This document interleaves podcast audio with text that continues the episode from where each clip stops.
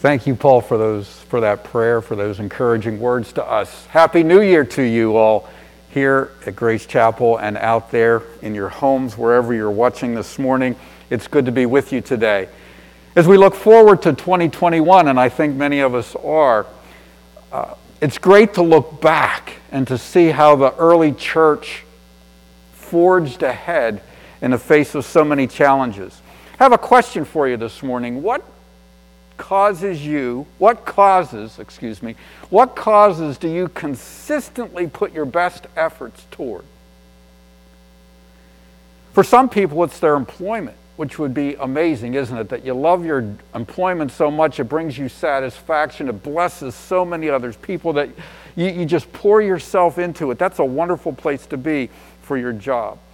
But a lot of times it's something else besides our employment or how we have income. A lot of times it's other activities that we invest some of our best efforts in, whether it's music or sports or hobbies, coaching, teaching.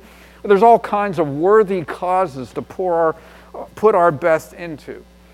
So I was walking around my neighborhood, even this week, on one of the nice sunny days after Christmas uh, there was a lady in her yard raking what few leaves were in it. Her lawn is always immaculate, just making it perfect. And there are many people in the neighborhood, you know, that they invest a lot of effort in their landscaping. Whether they do it or they hire someone else to do it, there are hours put in there. My wife Leslie has a bumper sticker on her car, and it says this Love people, cook them tasty food. I want you to know something. I eat really well. Thank you, Leslie, for investing so much effort into tasty food for me and others. It's one of many causes that she really pours herself into. It's just the way she is.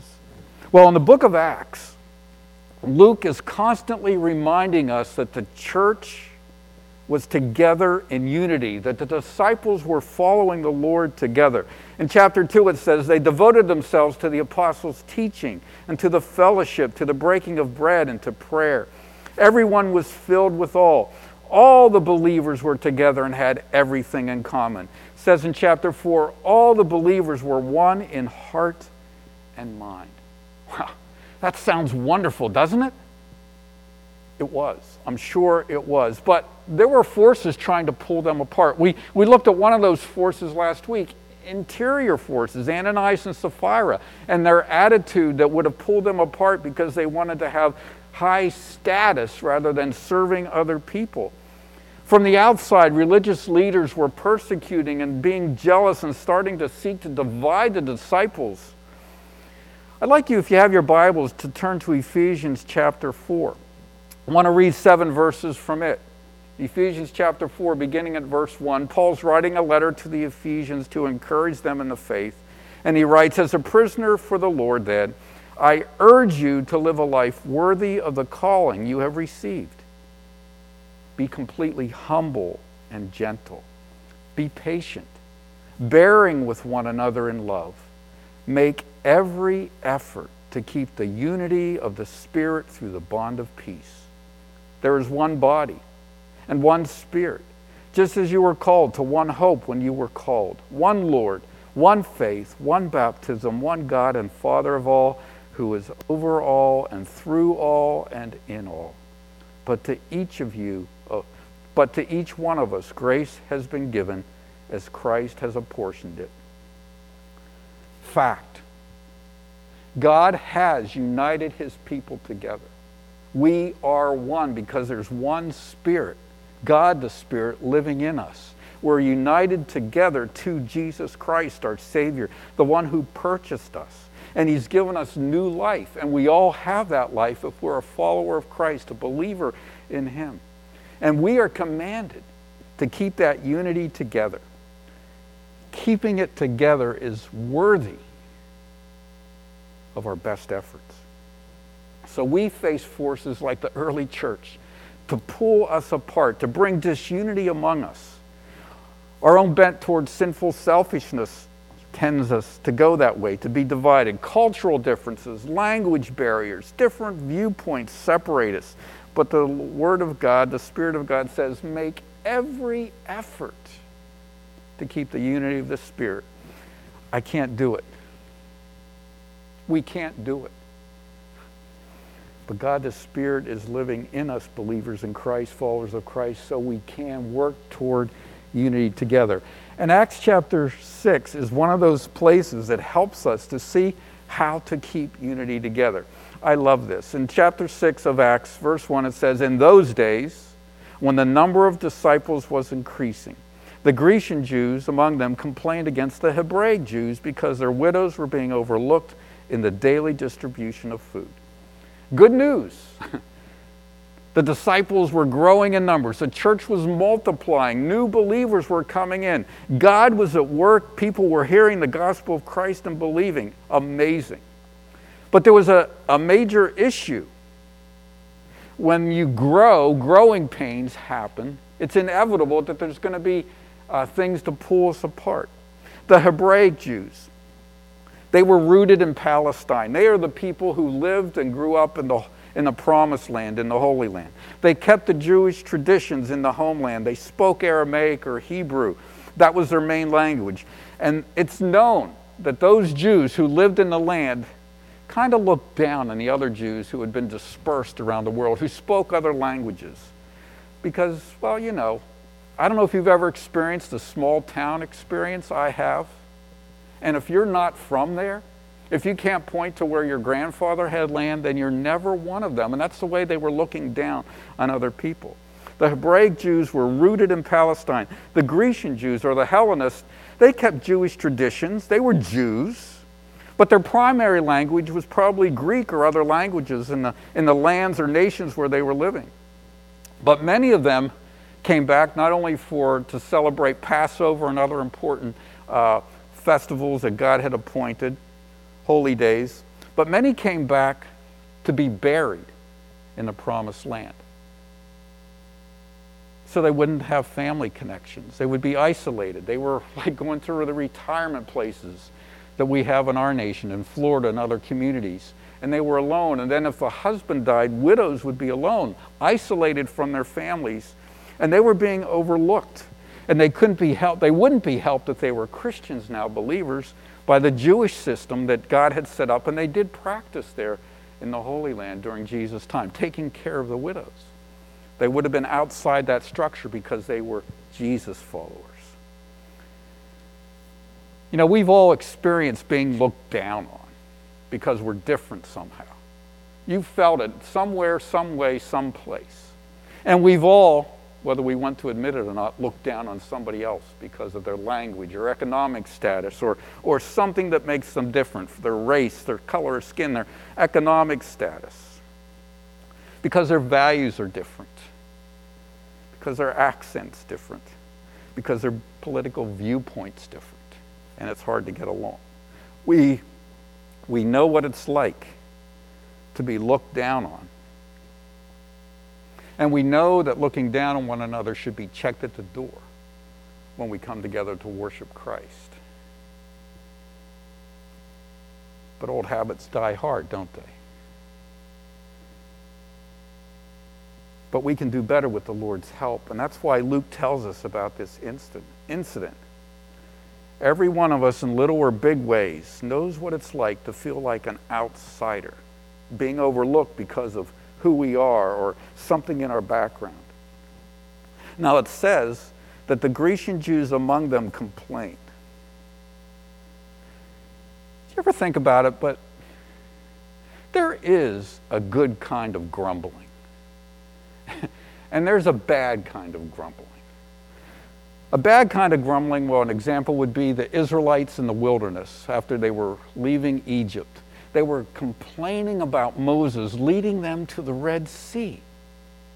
But we forget it wasn't Moses leading them there, it was God leading them there with the, the fiery cloud or the pillar of cloud during day and a fiery pillar at night. It was God leading them there, and they were. That grumbling was bad because they weren't trusting God. They weren't following God. They were looking to themselves and to people.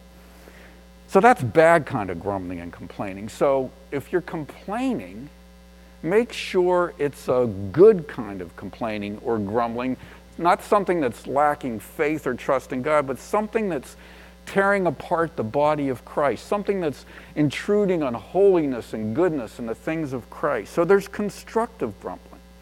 Unity here was being uh, challenged or threatened because some, he, some Greek widows were being overlooked, and this slight needed to be corrected. So it was a key issue that needed correcting. So this was a good kind of complaining as long as it was done in the right attitude.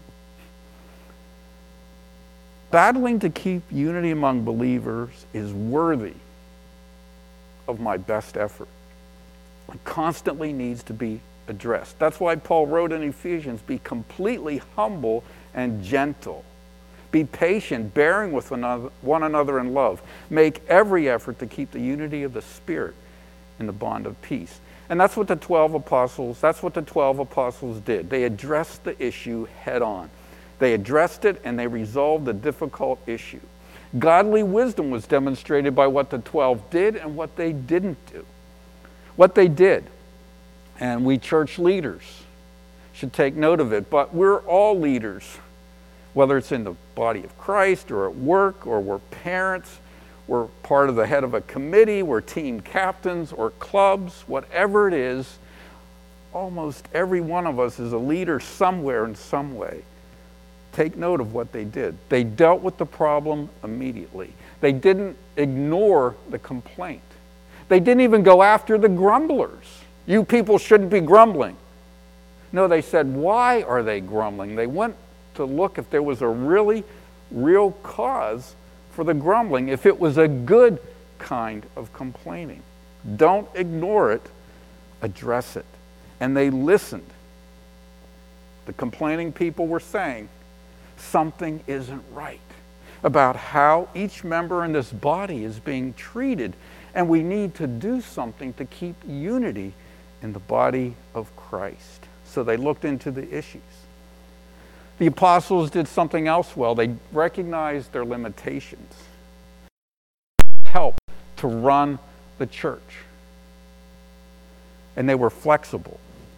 They said, You all the disciples were to decide on seven people, seven men, who were to lead to meet qualifications.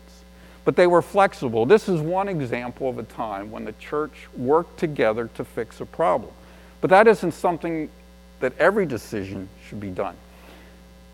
Football people, you know, imagine being on the two yard line, second and goal, and the play comes in and the team takes a vote on it. what play they should do.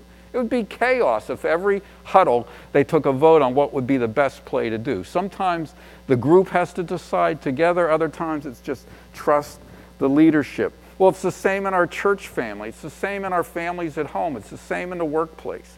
Good administration, organization, eases tension and helps prevent disunity. The more and more people that come into a group, you need to get organized. And the New Testament doesn't give us specifics on how the seven were chosen. The apostles gave them the guidelines about character. They chose the men. The apostles laid their hands on them and showed to show approval. One thing I do note here, or the commentators do, all these men who were chosen had Greek names, which tells me it was intentional.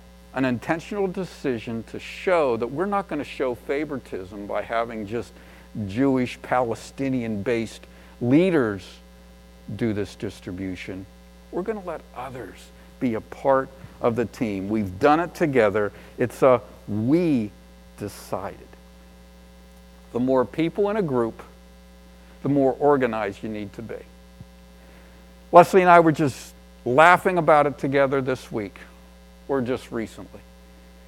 We, we were thinking about when we were early in our marriage we were living out in Indiana. She was full-time Christian school teacher, high school. I was a seminary student and working part-time. We were crazy busy. We would come home and eat, and the dishes would just pile up in the sink until there weren't any more dishes to eat off. Then we would wash them, and then, then it would happen again. But when we added other little meters to the tribe, we couldn't continue to live that way. It would have been a mess, it would have been unhealthy, it would have been a disaster. We had to get organized and live differently for everyone's sanity and for the well being of guests who happened to come to our house. How we long for little structure and life together as a body of Christ, but we need it when new people, when we're doing our work of making new disciples, more and more people are going to be added to the fellowship, and we need to be organized, but at the same time in an attitude of love. Administration helps ease tensions. Not another form to fill out.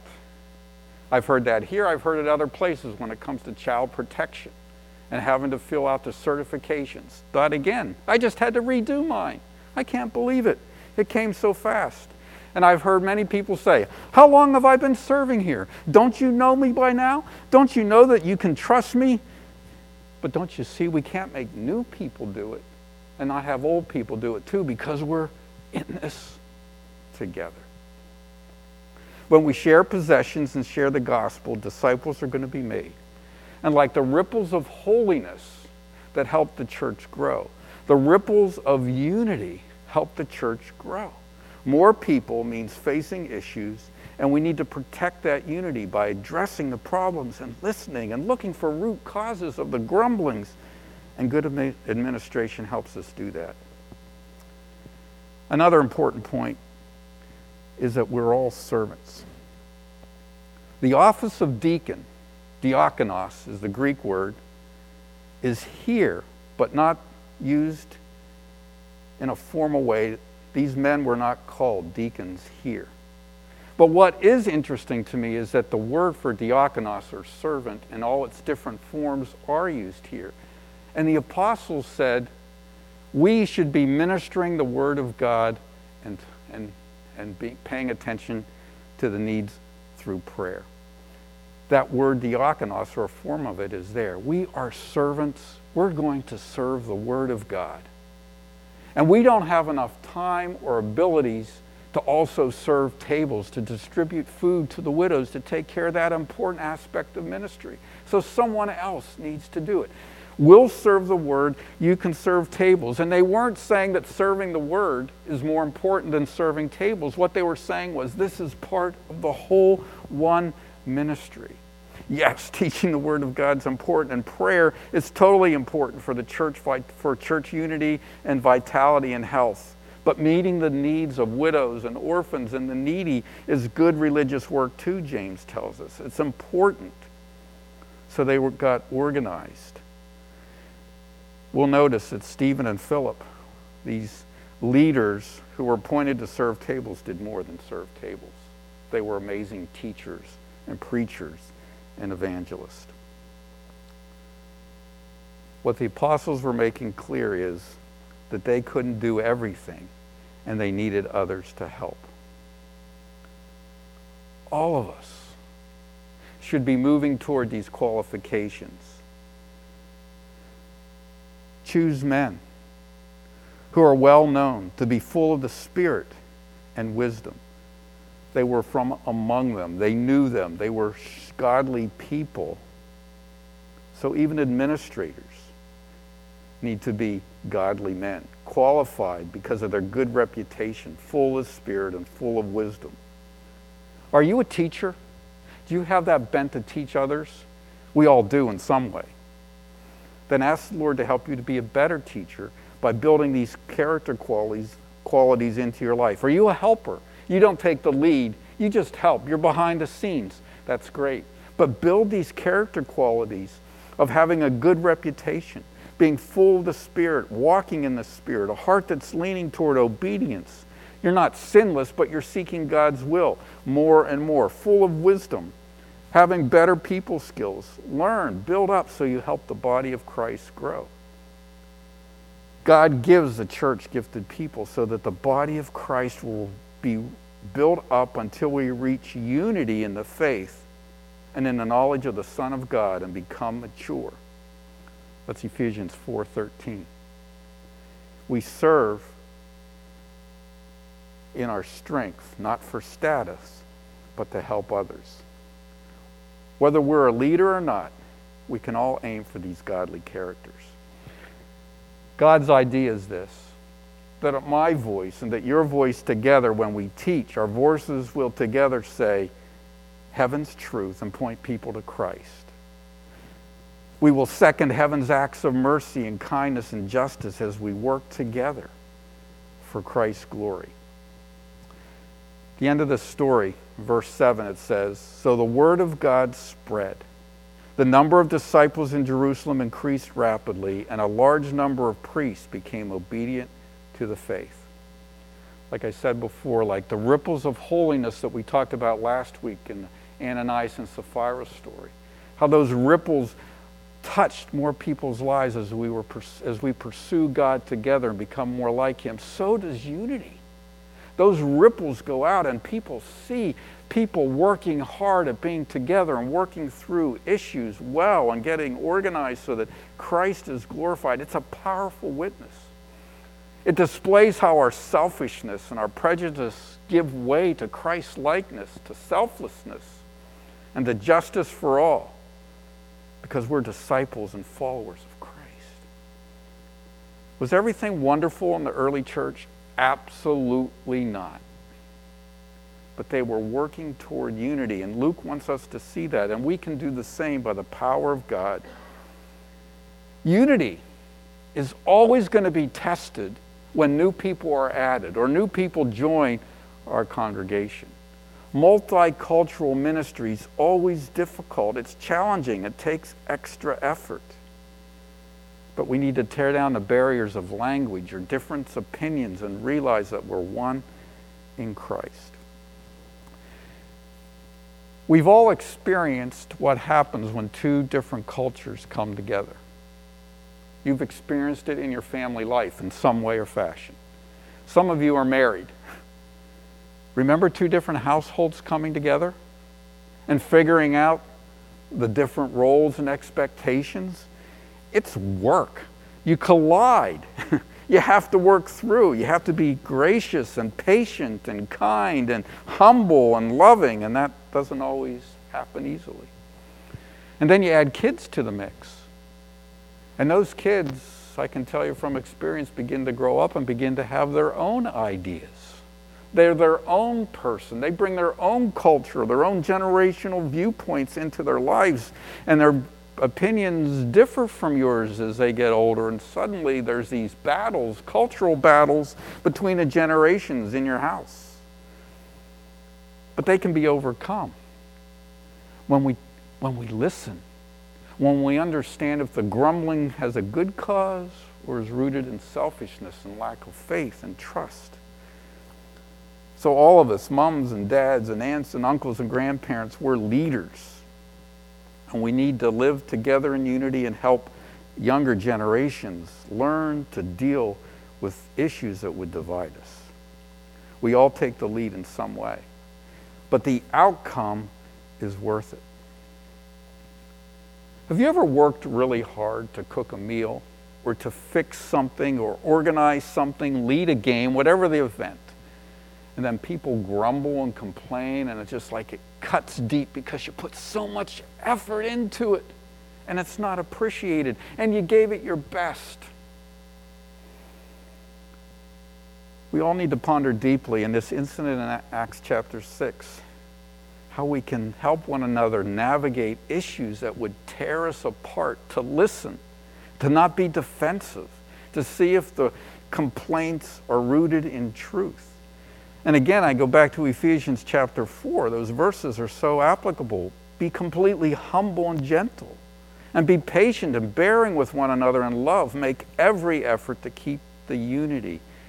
Take it to heart leaders should pray and pray a lot because we need wisdom.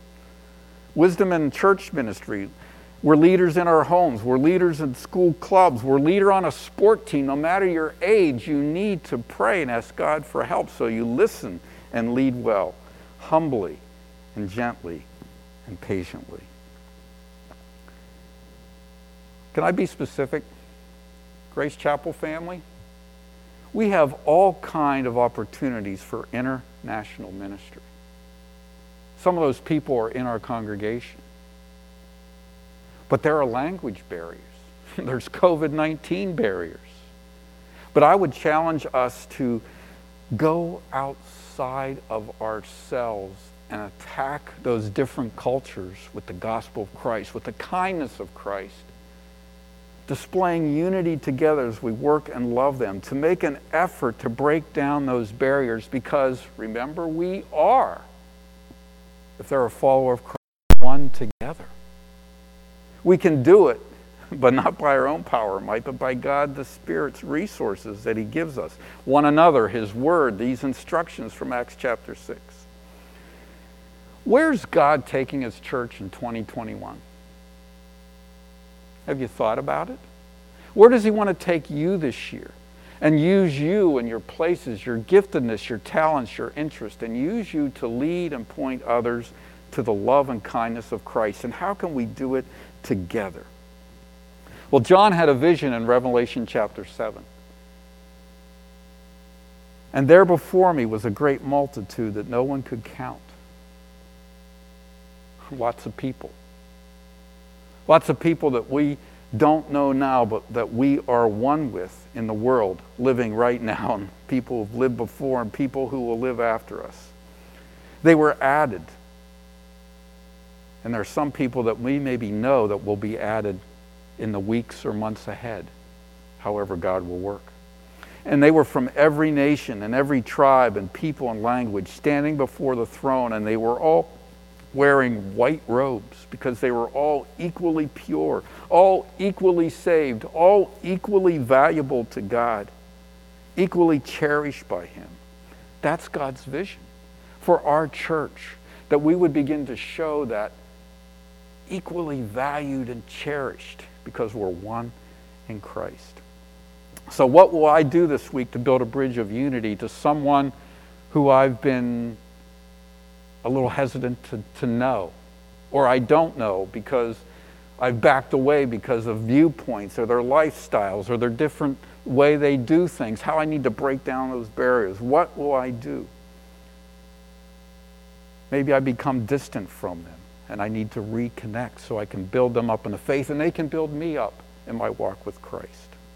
You know, the pandemic hinders us, but it doesn't need to stop us. So when that person comes to mind right now or this week, pray for them. Get connected and find out how you can support the international ministry here. Maybe you can't get connected with them face to face, but maybe you can just begin to pray for a name that you get from those who work with our ESL ministry or International Students Ministry and begin to pray for this person, text them, email, call, write a note, take a walk together, safely distanced, but whatever it takes to be connected. Come alongside one another in unity. When I was a kid, elementary age, pretty young, we got a dog. I got to name him. His name was Zippy because he was little and he zipped around. He was part Boston Terrier. And terriers are bred to go after vermin, especially vermin that live in burrows or holes in the ground. I'll never forget, there are many stories I could tell, but one of them was Zippy did his job what he was gifted at, what he was bred for, what he was made for. My brother and I, one of my older brothers, we were taking a walk in a pasture. It was on a hillside. And there was a fresh groundhog hole. And groundhogs always dig at least two holes, one to go in and one to go out. We called it the front door and the escape hatch. And Zippy spied this groundhog and he went for him. And the groundhog went in his hole, and guess where Zippy went? Right in after him. And we hear this fighting and going on underground, and we're standing there, and I'm just first or second grade or eight or nine years old at the most, probably six or seven. I'm like, he's going to get stuck down there, do something. So my brother Melvin reached down, grabbed him by the tail, and yanked him out. He went tumbling down this pasture hill, and he wasn't very happy. And he was growling, and he came running back up, and we thought he was going to come after us. No, he went right back into the hole until he vanquished his foe tenacious. And when it comes to keeping unity, we need to be like that Zippy was tenacious on working hard at doing what God's gifted us to do, whatever those gifts and talents and interests are, to keep the body of Christ together, to do our part for this generation. So there's the next generation to build a church because God's bride is worthy of our best efforts. And we can do it by the might and power and grace of the God who's called us together in Christ, the one who saved us. Our sins are forgiven, the one who's given us new life to go and to live in new ways to show the world what it means to be a follower of Christ. Let's pray together. Father and God, you are a great God, and you've called us together to be one. We have no one else but you, and we need your help to become more like you, Lord Jesus. We ask you to help us to do that, to keep unity, to expand our borders so others can join us, and to be flexible and to be wise. We need your help to adjust, to complain well, to help the body of Christ go, to come alongside one another and help us do the work together. Make us one the way you are one. Lord, we ask you to do this so the rippling effects of your love and kindness can be heard and seen wherever your people go. We pray this for your honor and glory, Lord Jesus, and your kingdom. Amen.